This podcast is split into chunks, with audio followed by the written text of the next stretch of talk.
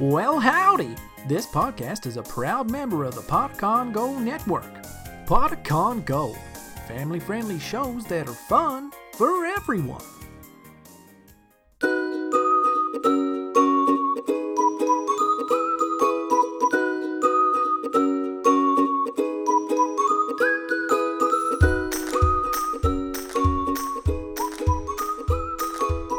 Welcome to Elderberry Tales. Cuddle up around the campfire. It's time for a story.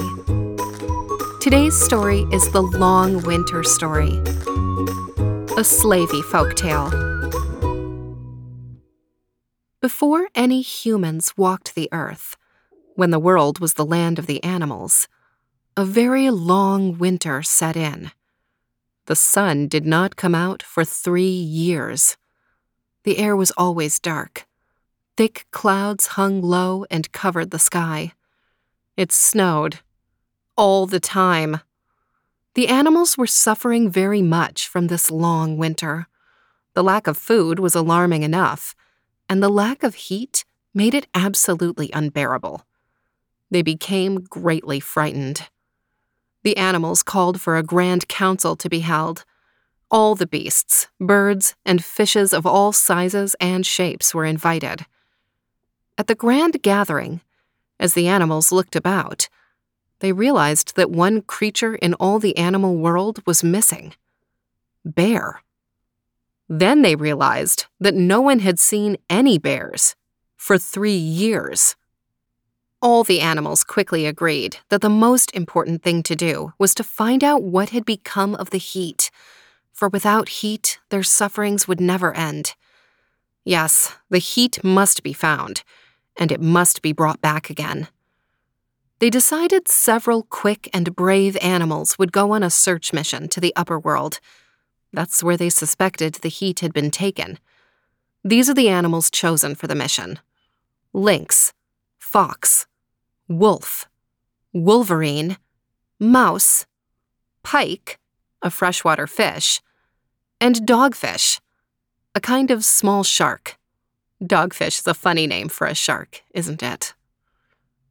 After much traveling far and wide through the air, the group finally found the hidden doorway that opened to the upper world. Excited, they all climbed upward to the world above. After exploring the upper world for some time, they saw a lake by the lake burned a campfire with a teepee beside it. By the teepee were two young bears. They asked the cubs where their mother was and were told she was off hunting. Inside the teepee, a number of big round bags were hanging up. The animal visitors pointed to the first bag and asked the cubs, What is in this bag? That, they said, is where our mother keeps the rain. And what is in this one? The animals said, pointing to the second bag. That, the cubs answered, is the wind. And this one? That is where Mother keeps the fog. And what may be in this next bag? said the animals. Oh, we can't let you know that, said the cubs. For our mother told us it was a great secret, and if we tell, she will be very angry, and will bop us on our heads when she returns. Oh, don't be afraid, said the fox. You can tell us. She will never know. Then the cubs whispered, That is the bag where she keeps the heat. Ah, said the visitors. They glanced at one another and stammered their goodbyes. Outside the teepee, they rushed to a hidden spot and held a quick council. Their first agreement was to quickly move, as the mother bear might return at any time. This they did, and found a safer spot to hide. The next topic was more difficult how to capture the bag with the heat. We need to distract the old mother bear somehow, said Fox. I know, said Lynx. I'll change myself into a deer on the other side of the lake. Good idea, said Wolverine. The mother bear will see you across the lake and she'll want to hunt you. She'll have to paddle her canoe across the lake, and that will give us time to get the bag with the heat. Better yet, squeaked Mouse. I'll chew a deep cut in the bear's paddle near the blade, so it will take her even longer to canoe across. Yes, yes, cried the others. So, Lynx went around to the other side of the lake and turned into a deer. Now, as a deer, she wandered near the edge of the lake to attract Bear's attention. In the meantime, Mouse scrambled into Bear's canoe and chewed a deep cut in the handle of her paddle, close to the blade. The others hid near Bear's teepee. When one of the bear cubs saw the supposed deer jump across the lake, he cried out, Look at the deer on the opposite shore! The old mother bear immediately jumped into her canoe and paddled toward it. Deer walked slowly along the beach, pretending not to see the canoe, so as to tempt Bear to paddle up close to her.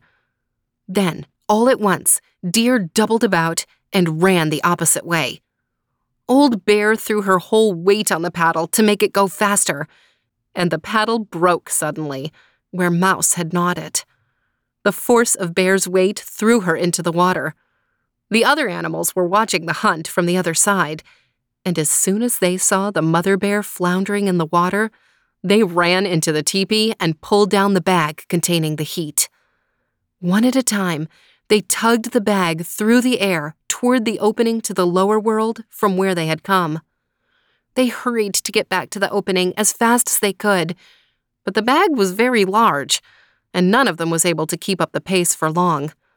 Whenever one tired out, another would take the bag, and in this way they hastened along as quickly as they could, for they knew that the old mother bear would soon get ashore and return to her teepee, and that when she did, she would discover the missing bag. Then she'd be furious and follow their footprints to catch them.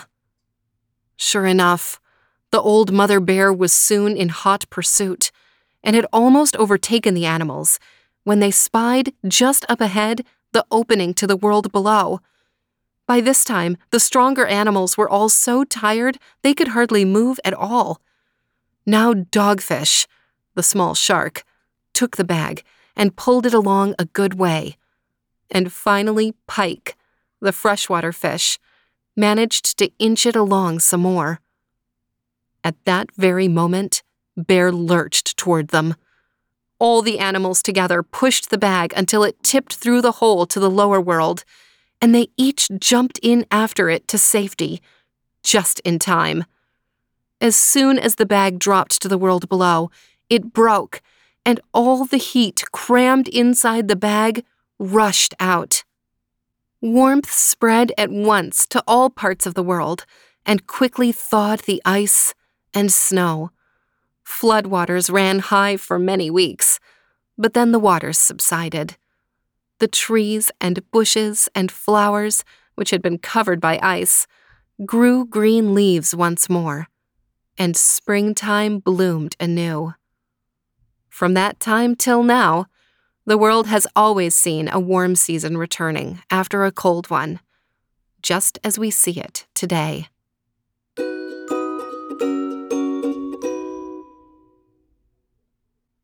Here where I live, it is just starting to feel like winter. I haven't seen any snow yet, which isn't unusual. It doesn't snow very much here. But it's been pretty cold and foggy and rainy. When I go outside, I can see my breath in the air, and sometimes there's little bits of frost on the grass. It's okay with me that it's winter. Winter is not my favorite season, but there are things that I like about it. I do think that snow and ice can be very pretty, and it's nice to have a break from heat and spend time curled up cozy with warm tea and blankets and soft, gentle lights. But I think the thing that makes it easiest for me to enjoy winter is knowing that it won't last forever. Spring will come.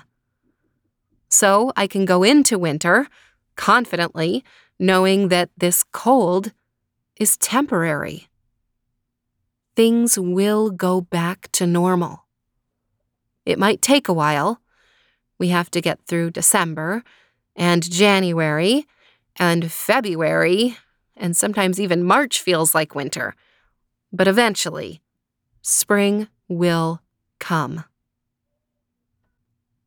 And knowing that allows me to enjoy what I have now.